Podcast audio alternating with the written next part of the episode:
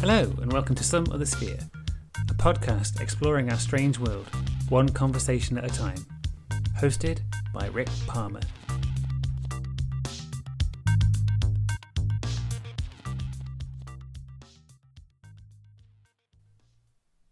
My guest for this episode is Dr. Becca Tarnas, who joined me to discuss her work exploring the concept of the imagination.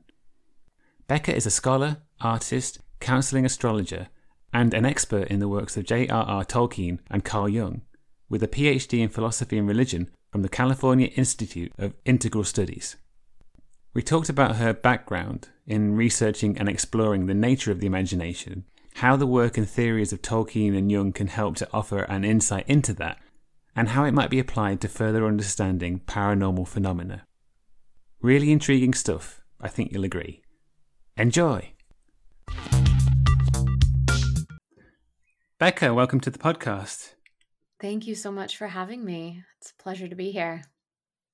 You're very welcome.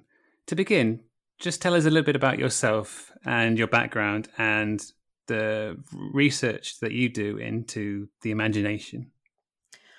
Well, my background is actually comes out of environmental studies and theater, but then I took an interesting turn when I started at graduate school in California at the California Institute of Integral Studies, and I went there to study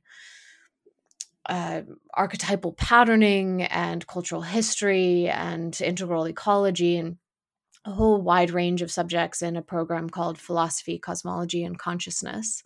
So that pretty much sums up what we're doing, that wide range right there. And it was while in my master's degree, actually, that I took a course with my professor, Jacob Sherman, on the creative imagination. And he traced out in that course the philosophical understanding of what the imagination is and how that understanding has evolved through time, from Plato's understanding of what the imagination is to Aristotle's, and then through different medieval perspectives such as from Vico, and then we read Mary Shelley in the time of the Romantics, and the course ended with J.R.R. Tolkien's essay on fairy stories. And I'd read that essay many years before, but it hadn't really sunk in the same way.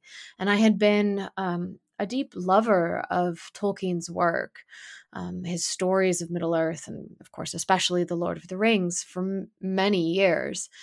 And in reading Tolkien's philosophy of imagination as he presents it in this essay, in this course at CIS, I realized, this is something that I can study from a graduate perspective, from an academic level. And it's not this really powerful interest in the imagination and the story that had been with me for really my whole life. I could carry it into this other realm. And so that opened me up into studying the nature of the imagination and really questioning, what is the imagination? Is it a faculty of the human mind? Is it an element of the cosmos? Is it an expression of the mind of God? Is it a place? The idea of the imaginal realm, as Henri Corbin talks about, coming out of the Sufi tradition. So these were questions that opened up for me in that study, and I carried them forward into my PhD research, which was on parallels that I found between the Red Book of Carl Gustav Jung, the depth psychologist, and the Red Book of Westmarch of J.R.R. Tolkien, which essentially is The Lord of the Rings. Right, okay. And when you were doing that course that you talked about, because I imagine, speaking for myself, sometimes it can be hard not to think of the imagination as a faculty of the mind, even if you're open to the idea of the other aspects of it that it might be. Was it hard for you to contemplate the other aspects of what the imagination might be alongside the standard model that might exist? Because I get the impression that the standard model is that it's a faculty of the mind, that it comes from mind. And the imagination is sort of imagination is in us, whereas the others seem to be that perhaps we're in the imagination.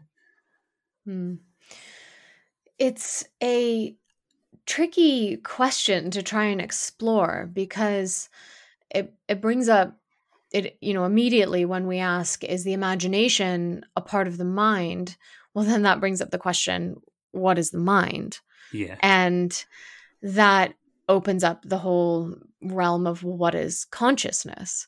And so then you have to kind of pick apart the relationship of consciousness to mind, mind to the brain. And I'm of the perspective that mind and consciousness is not something that is simply, you know, excreted by the brain, that it's not a... It isn't something that is kind of an epiphenomenon of matter, but rather that we could think of the brain as a receptacle, as something that is catching the, to use a certain metaphor, like the airwaves of mind or of consciousness. And the imagination, while one could say it's one facet of the mind, what if we reverse that? What if the mind is one facet of imagination? And rather than saying, I have an imagination and it's my own individual imagination and you have your own individual imagination, there's this idea that we are within imagination and we are tuning into that. And you know, maybe we could open up our terms here a little bit, and that the imagination as a human faculty, perhaps that's what gives us access to imagination with a capital I, or imagination in terms of it being a realm or a place that is not physical, that is not purely abstract, but something kind of in between. Now we're using the same term, imagination, for both of those, but perhaps it's that faculty within us or as part of the mind that gives us access to that realm or opens us up to that. But these are, of course, speculations too, philosophical musings around what the role of imagination is in how we understand and how we interpret the world. And as soon as we open up into these questions, we've left the realm simply of, you know, cognitive science, and we've landed amongst psychology, we've landed into philosophy, we've even entered into the realm of spirituality. I'm just thinking that sometimes there are dismissive terms like, oh, you just imagined it, or it's all in your imagination. And children sometimes have imaginary friends. And that term, the term imaginary, seems to almost, in some ways, be used to mean not real. And it's kind of jailbreaking out of that mindset, isn't it, I think? Absolutely. It's a reclamation of the imagination. And notice when you say those phrases, these kind of commonly used dismissive phrases of, oh, you just imagined it, or that was only a fantasy. We have to qualify it. We have to use the just or the only or the merely that degrades the imagination. And this complete dismissal of the imagination is something that isn't universal and hasn't been the case through all of time. It's a very modern and rationalistic phenomenon. It comes out of a worldview that prioritizes materialism, that prioritizes the hard physical material reality being the only reality. And so then everything else can be dismissed as only imaginary. And by dismissing that, we very quickly start dismissing many other things. If you throw out the imagination as being unreal, quickly you start to throw out mind as being unreal. And at that point, you will find yourself in a very kind of paradoxical place of, you know, there are certain scientists who are out to prove that their actions are completely determined by their genes, by the firing of neurons, and that's it. There's nothing else going on. And by the time you end up there, you've cut off so much of human experience that the conversation starts to become very nonsensical and even in some ways meaningless. So by reclaiming the imagination, we're reclaiming mind, we're reclaiming consciousness as something that's real, that is an inherent part, not just of human experience, but of cosmic experience, that consciousness itself may be an expression of the cosmos and not only human beings. Definitely. Something else that I've come to realize is that often there'll be little clues in the turns of phrase that people use. So often people will say something like, when they've asked how they had a certain idea about something, they'll say, "Oh, it just came to me." And they say that sort of out of hand, like, yeah, but the words, "it came to me," I mean, perhaps that is how ideas work. We don't have ideas. We are able to access ideas and they come to us and we express them. And that'd be even more ironic if that was a materialist scientist and that when it worked that way on them. And yeah, it seems like there are clues to some of the things we're talking about in language. I completely agree with you on that the unconscious way that we articulate ourselves really often reveals a great deal about what it is that we're unaware of saying, and that an idea can just come to us, or that inspiration, we can't necessarily put our finger on where it has arisen from.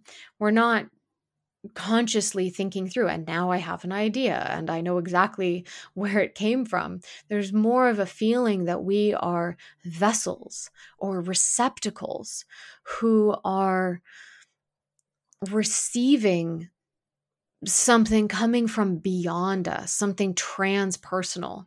And to trust the imagination, to work with the imagination, is really to hone our capacity to receive those messages when they come in. And that's something that artists are very skilled at, being able to create the container to receive that imaginal inspiration. Or, you know, we often associate the imagination with artists, but think of how that can show up for a scientist who is coming up with a new theory.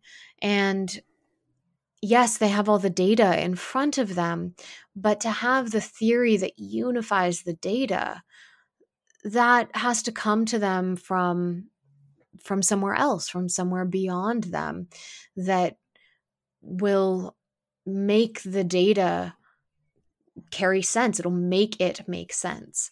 And so the imagination is at work, not just among artists, but among scientists, among politicians coming up with new policy ideas and so on. Yeah, and inventions as well. Often there'll be a spark of genius that someone has a moment. Oh, but, you know, like, who's that chap in the bath? Archimedes. Sorry. Mm-hmm. Yeah, or something like Eureka. That. Yep.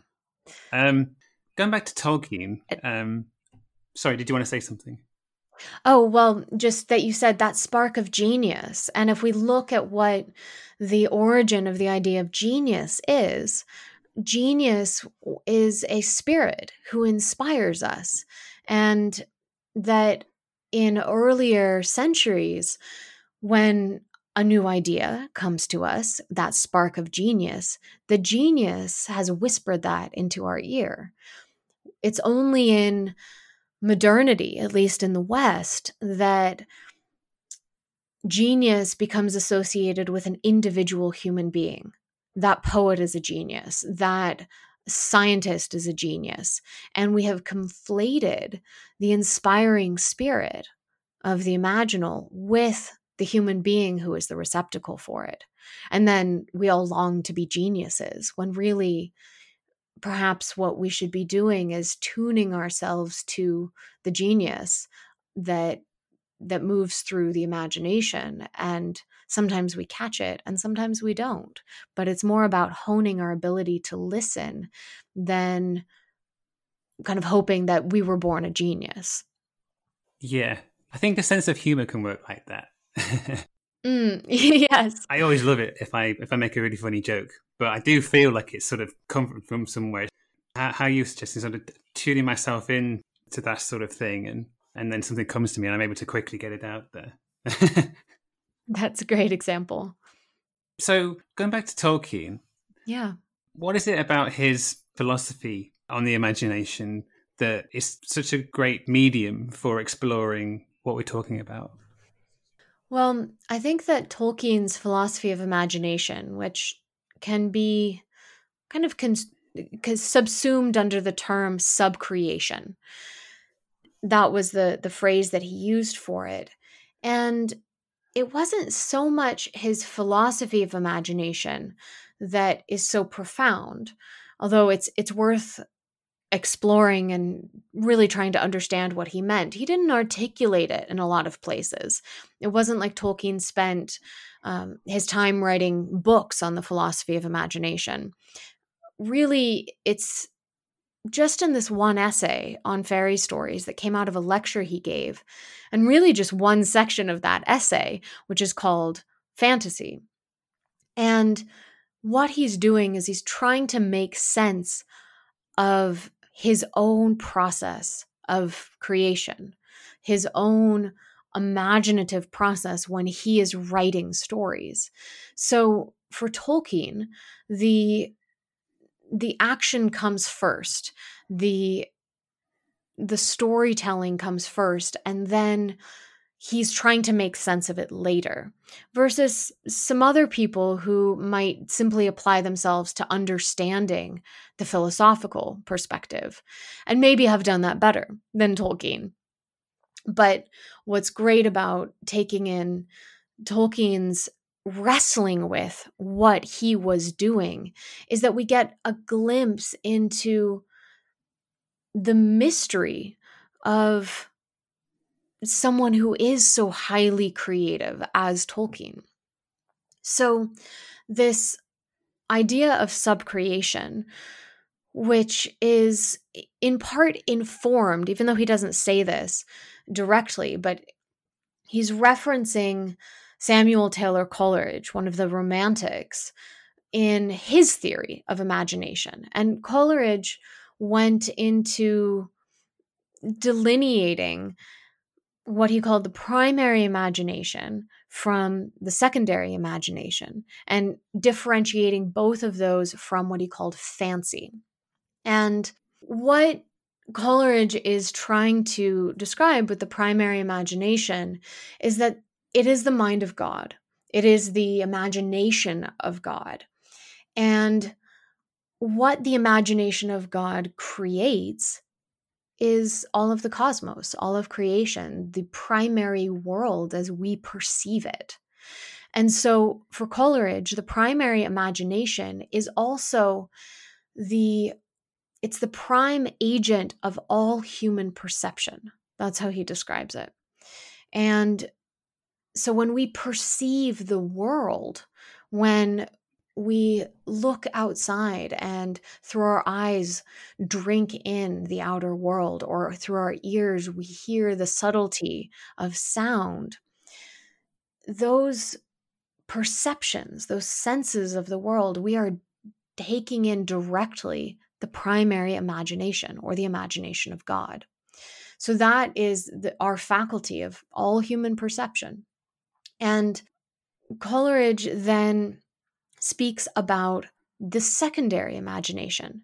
And the secondary imagination, he says, is different in degree from the primary imagination, but not in kind.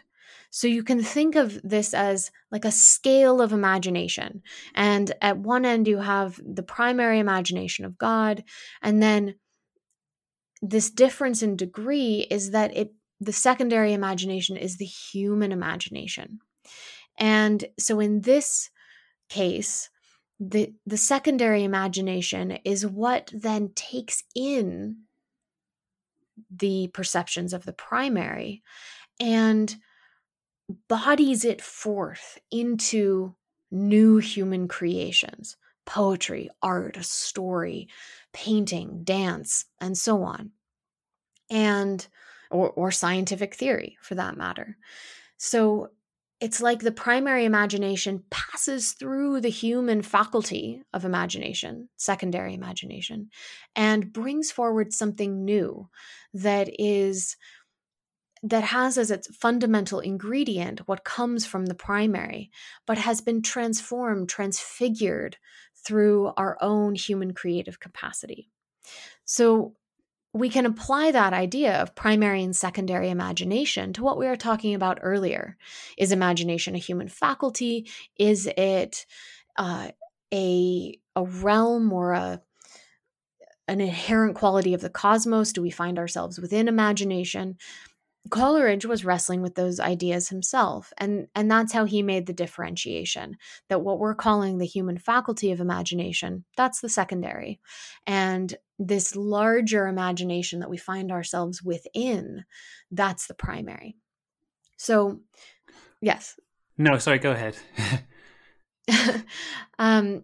So that's his differentiation. And then he contrasts that with fancy. And for Coleridge, fancy is something more along the lines of when we just make something up.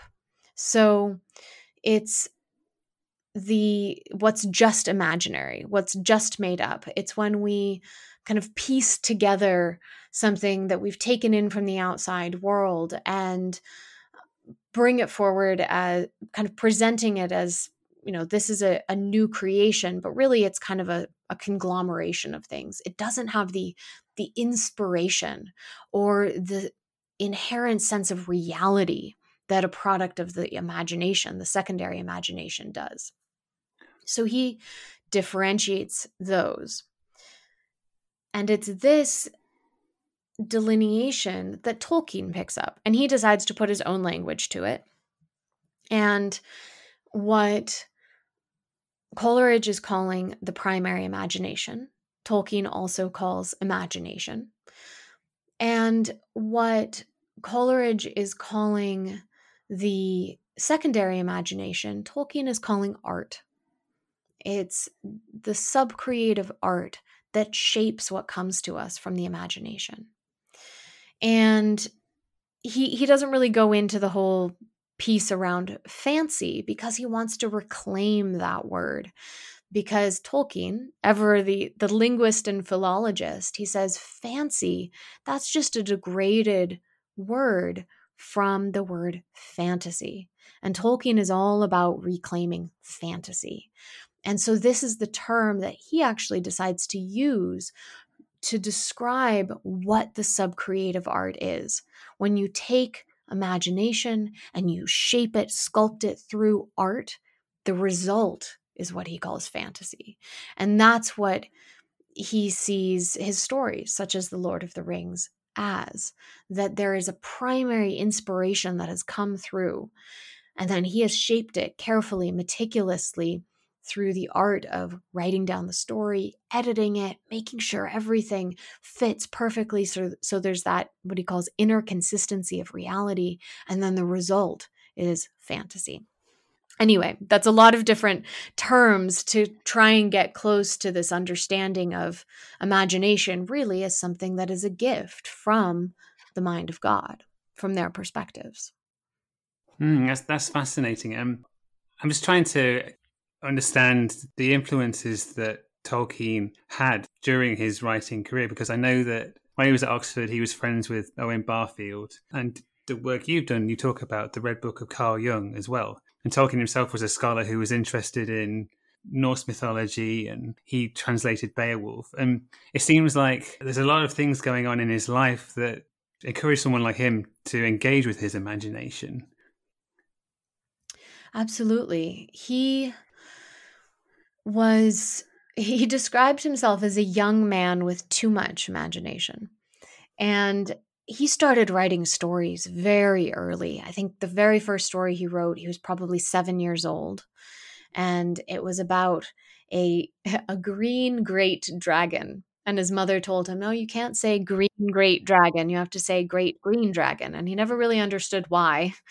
But his very first story was about a dragon. He always loved dragons. And it wasn't too long after that he started dabbling in language invention.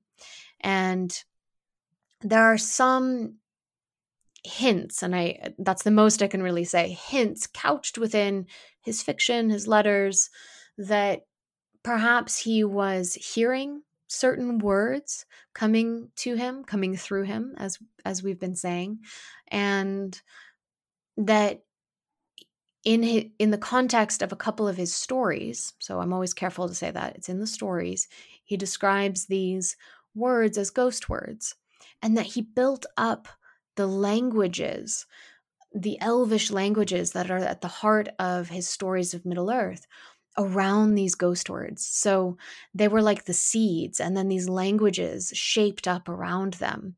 And as someone who was fascinated with language, again, from a very young age, I mean, he's doing this as a child moving into his teens, then definitely picking this up very strongly through his 20s.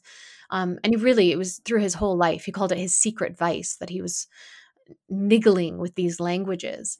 But it seems like these heard words, these ghost words, as he's called them in his stories, and the stories I'm referencing are called The Notion Club Papers and The Lost Road. They're unfinished tales that he wrote. That language then gave birth to story. And it was in wanting to find a home for these languages that the myths started to arise, and the myths that he was writing. And so we can see in Tolkien's creative process both internal and external influence. Internal influence coming from the imagination, coming from within him, and certain hints within his drawings and, again, these languages, that maybe he was having something along the lines of what we would call visionary experience. And this was happening basically right at the same time that Carl Jung was undergoing his fantasy experiences that he recorded in his Red Book. So this is around, 1911, 12, 13, leading up to the First World War, and then for both of them through the war as well. And yet for Tolkien, there's also, like all of us, there's external influence. Nothing just comes from within. We're influenced by myths.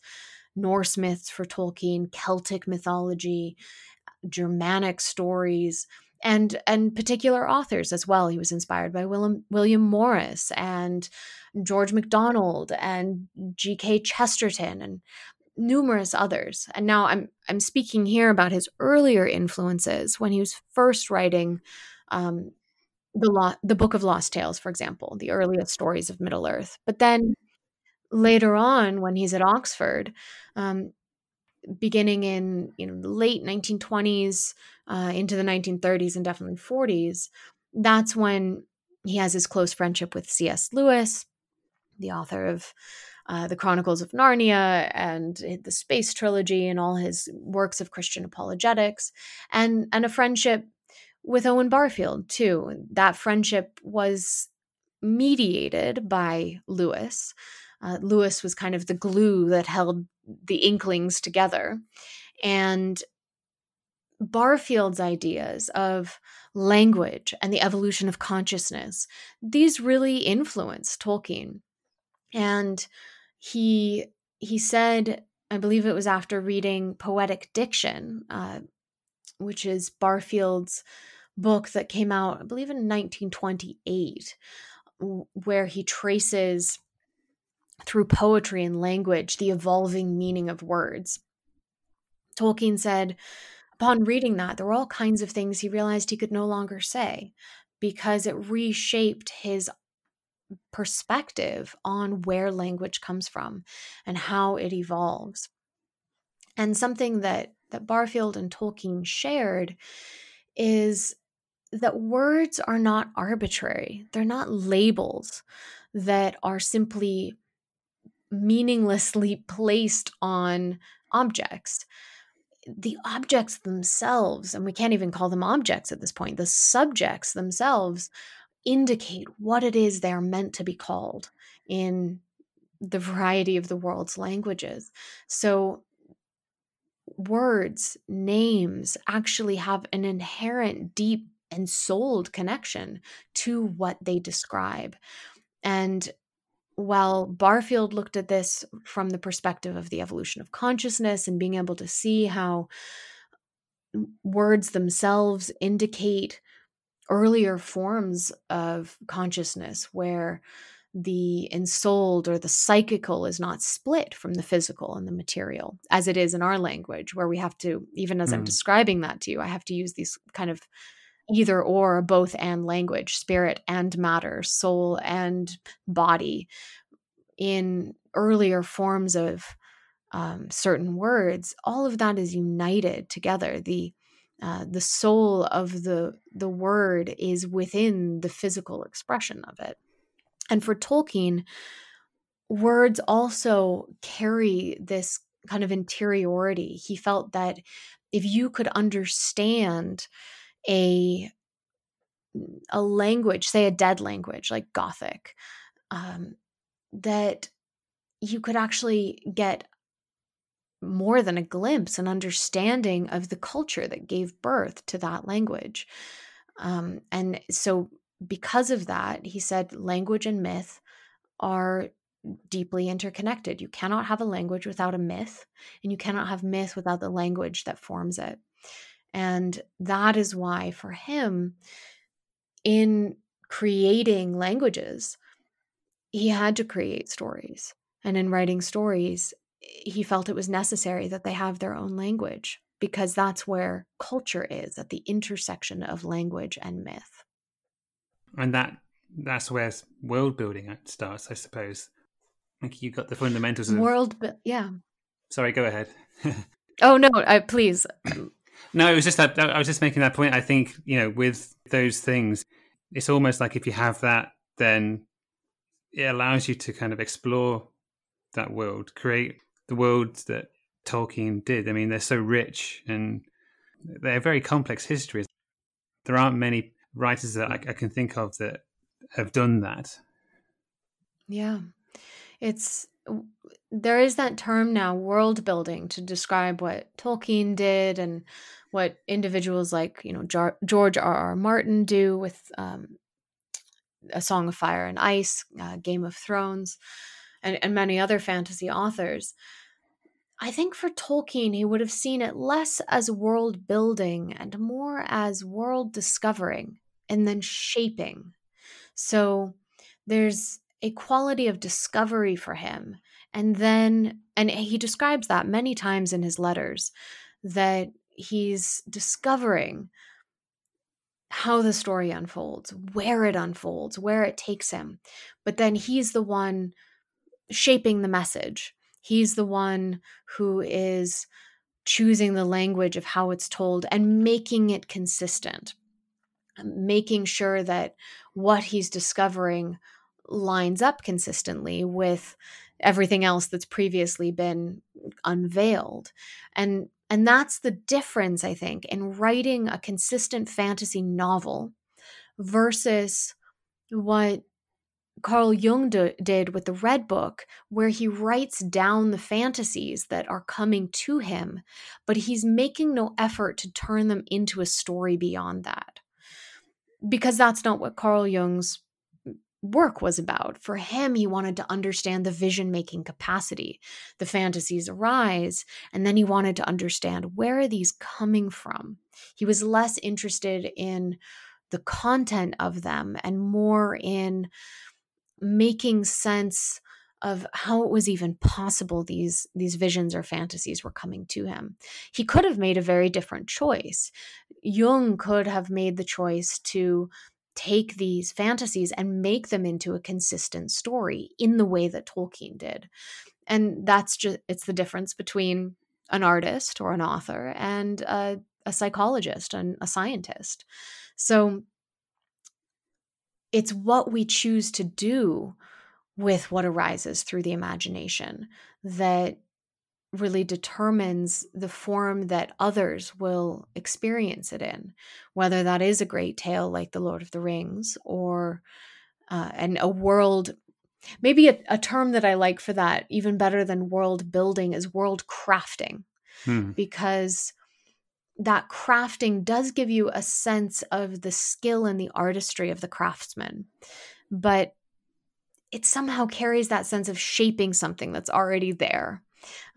Whereas for Jung, it took the form of an entire psychological system, and what a gift that has been, how many people it's helped, because the vision-making capacity, the fantasies arising through him come from the unconscious. They come from an archetypal realm that we all have access to. And so his psychological interpretations of that are something that are applicable to others as well when they're working with their own relationship to the unconscious, their own relationship to the archetypal.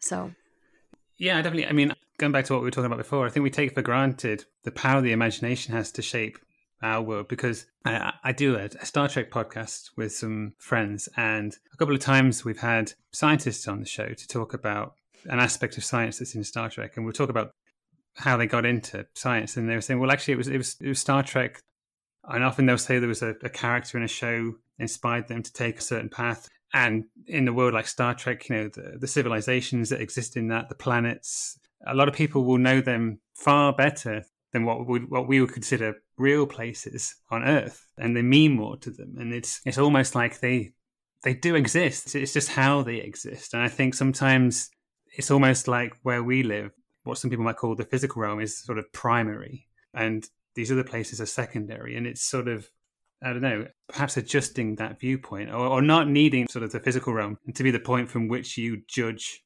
reality. Absolutely. It's that hierarchy that you're talking about of breaking down, I think is really important. And on the one hand, I understand why we do call the physical world primary, and the secondary world, you know, the imaginal realm as a secondary world, because there's a feeling of it being maybe nested somehow, because we have this sense of interiority when we go to the imaginal realm. It's within us. But an idea that comes from Henri Corbin, actually, and from Sufi mysticism, that I've been thinking about a lot recently, is that he describes, if you go so far inward, you go into your inner realm, your imaginal realm, that interior psychic space, then what takes place is what he calls a topographical inversion. And you find yourself on the outside again, but now you're in this other realm, you're in this imaginal realm. So you've gone through this, you know, Alice's rabbit hole, for example, and you've ended up on the so far on the inside that you are on the outside again. And when you're there, is it really secondary? So I think there's a reason that we have this kind of primary and secondary delineation, because it speaks to the worldview that we're within, or that we're coming out of, where the primary world, from the perspective of some kind of a materialistic viewpoint, the primary world is the only world. And I've struggled to find the right language for that. Do we call it the material world? Do we call it... Certainly the real world, that starts to break down. Yeah. What do we call that? And what I love about exploring these ideas is that it shows the limits of our language, and it shows that new language is ready to emerge, to be discovered, because of our recognition of the reality of these experiences. And when imagination and fantasy are recognized as ontologically real, then they're no longer opposed. They're no longer a dichotomy or a binary.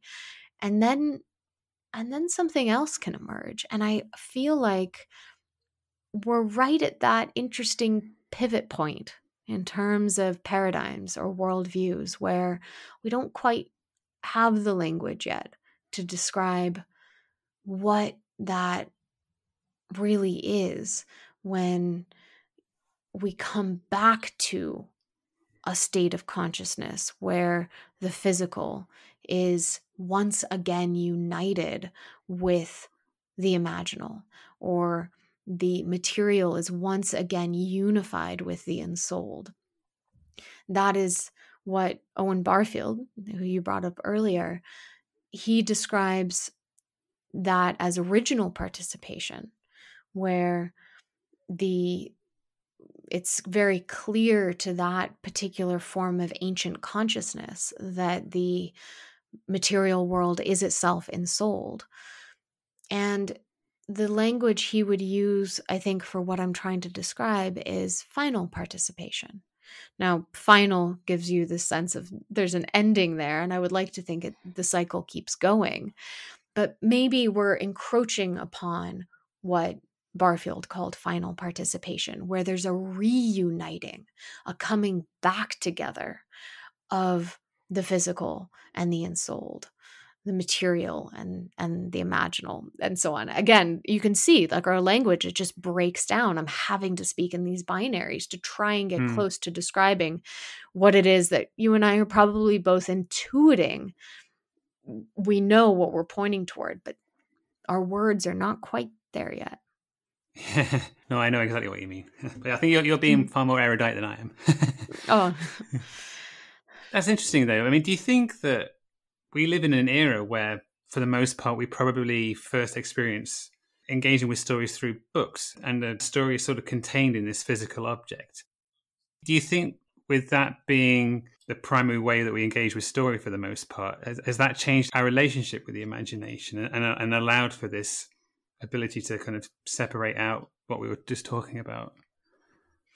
That is such a great point to make, because the difference of a culture, a literary culture that reads stories within books, where it's encapsulated between two covers, versus an oral tradition where stories are told over and over again, where the myths are lived and breathed. You're absolutely right that there's a very big difference between those, and that when we finish a story that we've read by ourselves in a book, there's a tremendous interiority to that. And then, you know, you close the book, you put it away on the shelf. It's completely sealed off, versus when you are just immersed within story as a part of everyday life and conversation. I think maybe we do still have access to that in some ways through, you know, what's coming to mind for me. I grew up with family stories. Like my bedtime stories, often I would have the choice when my mother was putting me to sleep, for example, between she could read me a story from a book, or what I would often choose is tell me a story from your life, tell me a family story. And those family stories take on the quality of myths. They take on the quality of that oral tradition, something that's told over and over again that shapes your sense of identity and who you are. And those family stories aren't written down in a book. They're not something that we can just put back up on the shelf and separate ourselves from.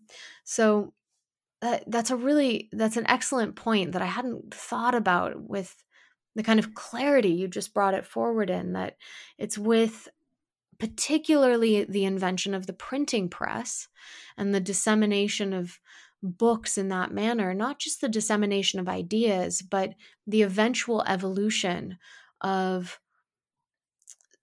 story from myth in an oral culture to legend in an oral culture that might eventually get written down. And that's where we have the handwritten medieval books, for example, that they're named after the color of their cover and the place where they're housed.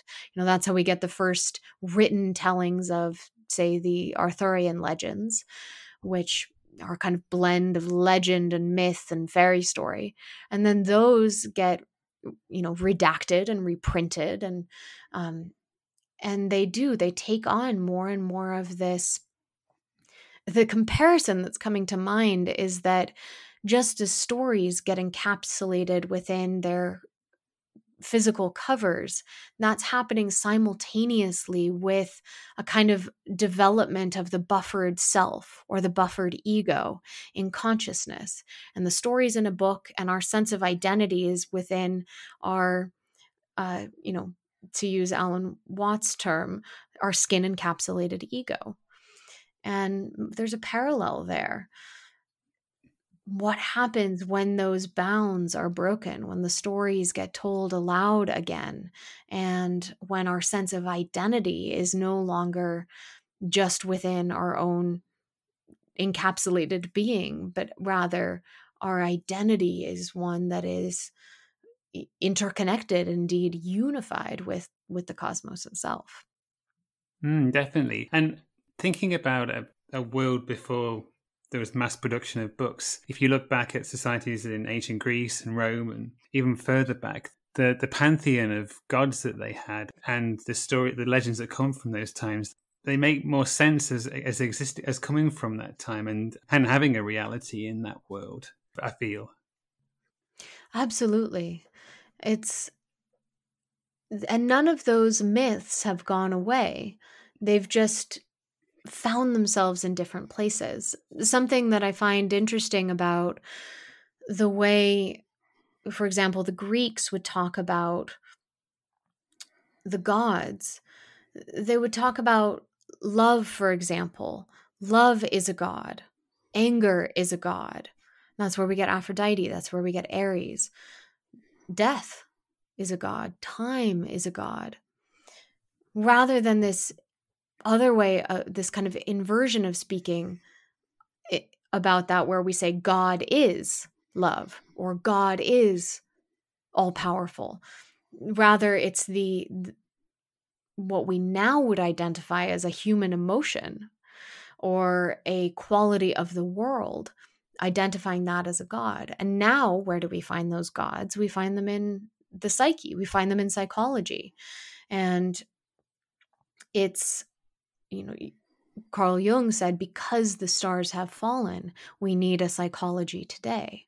And it's the same idea, because the myths, the gods are no longer a part of the natural world. We have to go within, we have to go into our own human psyche to find them. But as I was saying, you go far enough in and you find yourself on the outside once more, and you're in the realm of the gods, the realm of the archetypes. That is the imaginal realm. Yeah, definitely. And for a god, you know, 2,000-3,000 years ago, I think it would make more sense for them to have a literal presence on Earth. Whereas now, I don't think it would. Yeah, for that being, whatever it is, it doesn't really serve much of a purpose. And if you think about the internet, I mean, Hermes was a god of writing and magic and communication, and so, yeah, I mean, the internet feels a bit like a god, doesn't it?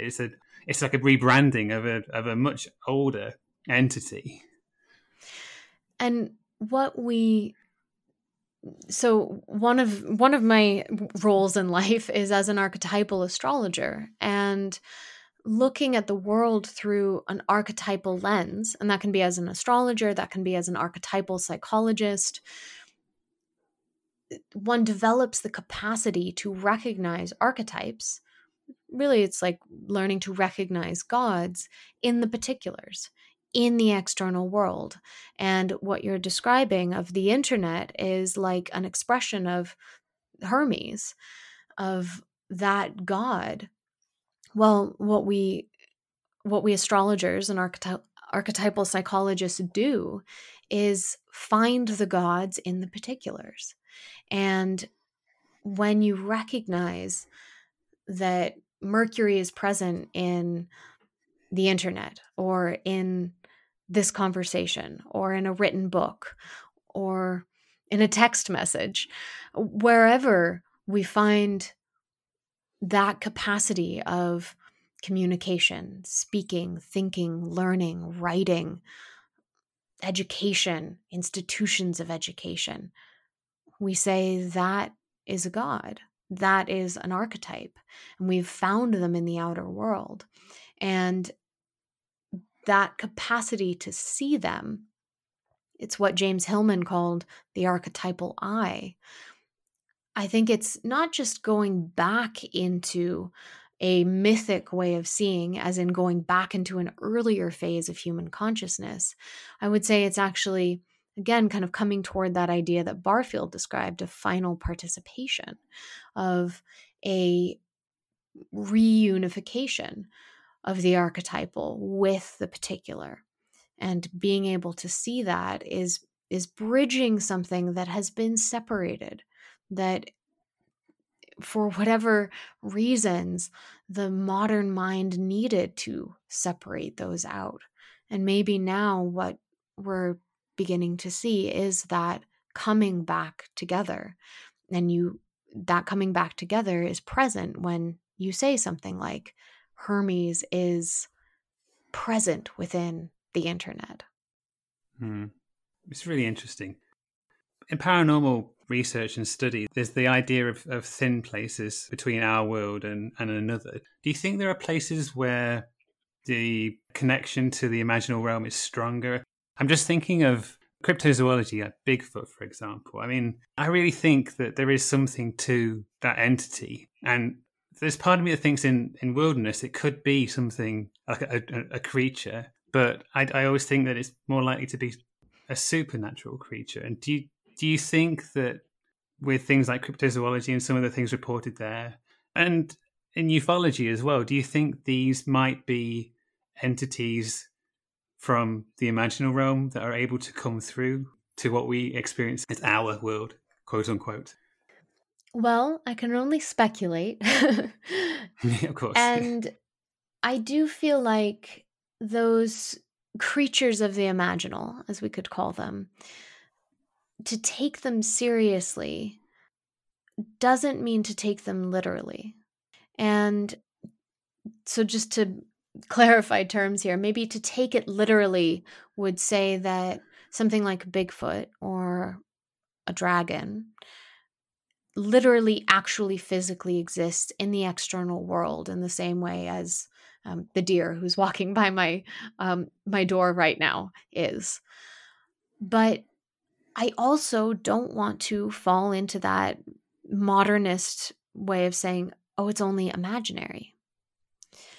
Maybe it's an intersection between the natural world and the imaginal world. And it's in that fertile place between worlds that such creatures exist. I think that in some ways they've taken refuge in the imaginal realm because we have scrubbed them from the physical realm. So they have to go somewhere. And they are the kind of being who have the capacity to find safe harbor in the imaginal world. And so that's the place we have to go to rediscover them. In terms of there being places in the physical world where maybe that veil is thinner or where it's easier to access the imaginal world in the physical realm, I personally feel that anywhere that is less dominated by the human species is more likely to be that place.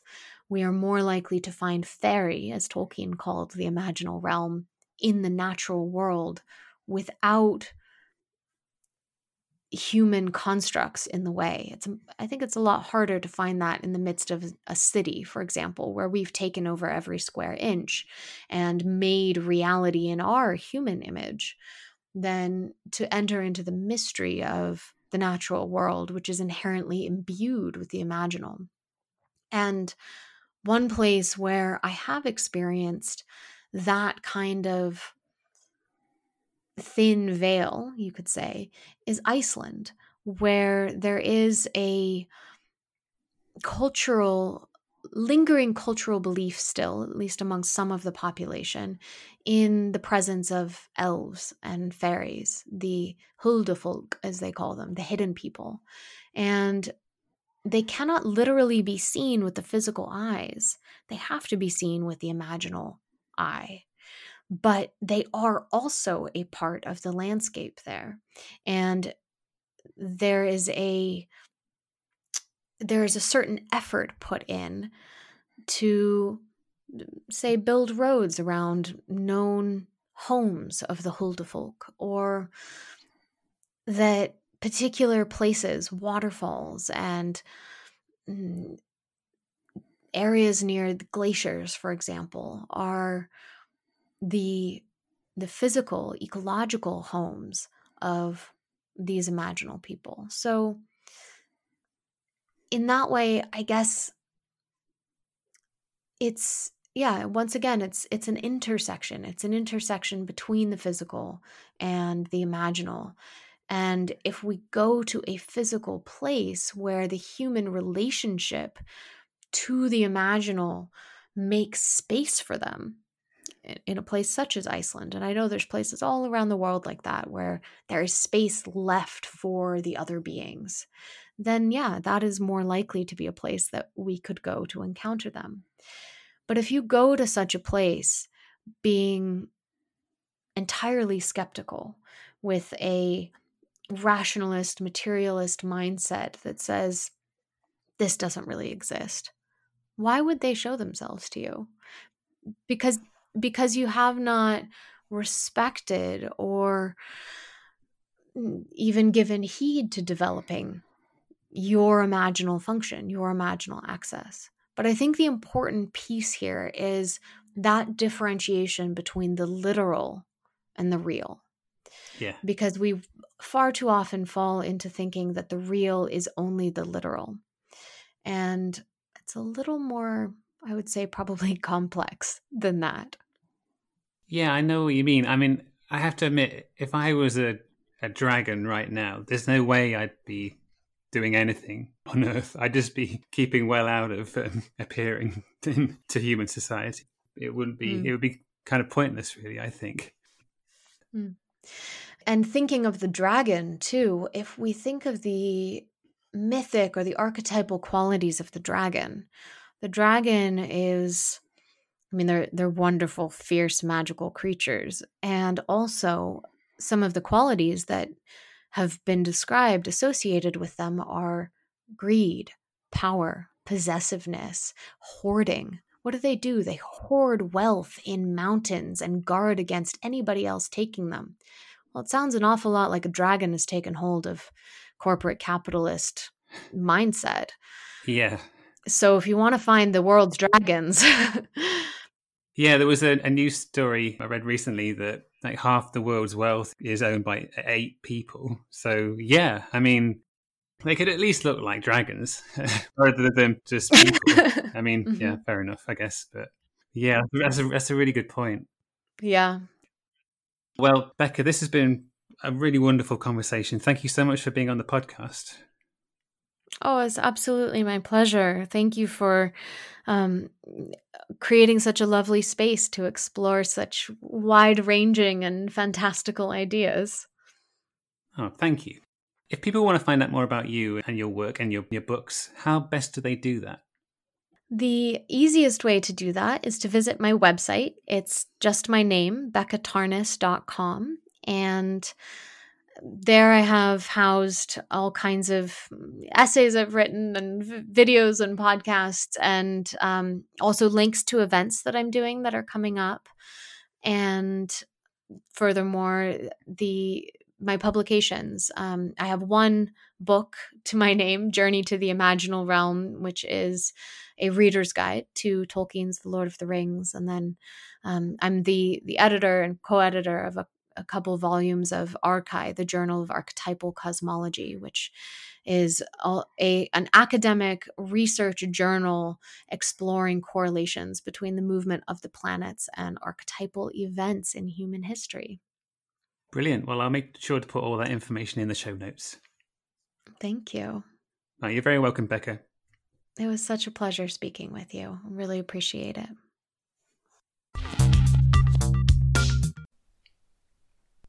I really enjoyed that interview. Hopefully you liked it too.